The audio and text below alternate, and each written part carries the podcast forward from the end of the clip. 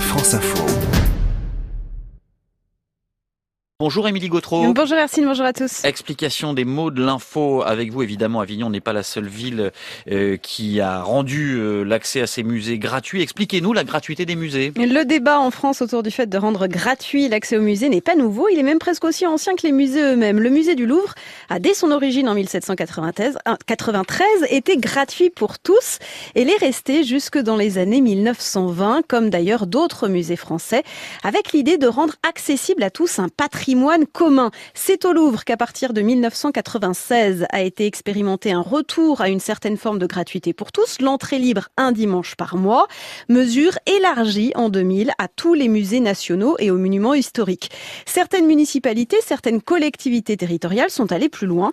Depuis 2001, l'accès aux commissions permanentes des 14 musées gérés par la ville de Paris est gratuit pour tout le monde.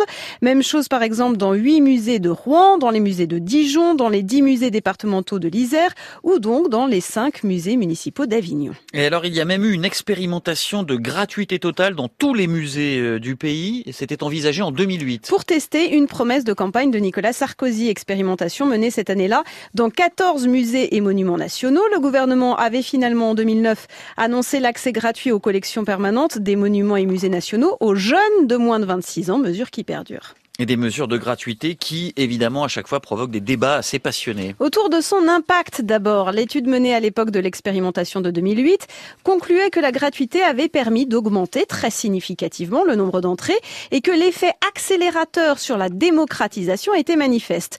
Mais certains musées comme le Louvre ont finalement déploré un effet domaine avec, dans un premier temps, les dix premières années, la venue d'un nouveau public au musée, ce qui était l'objectif recherché, mais par la suite, c'est surtout le nombre de touristes étrangers qui a augmenté le premier dimanche du mois. Le Louvre a finalement mis en place un nouveau dispositif, une nocturne gratuite le premier samedi du mois.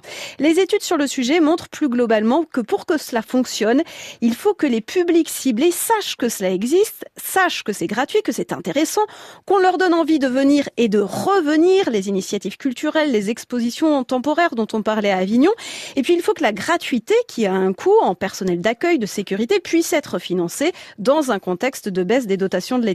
Si on regarde ce qui se passe à l'étranger, dans les pays où des musées nationaux sont gratuits, au Royaume-Uni, aux États-Unis, on constate que les compensations viennent souvent des dépenses des visiteurs dans les boutiques attractives des musées, à la cafétéria, viennent de dons particuliers ou des politiques de mécénat. Émilie Gautreau, tous les jours dans le 12-14 de France Info.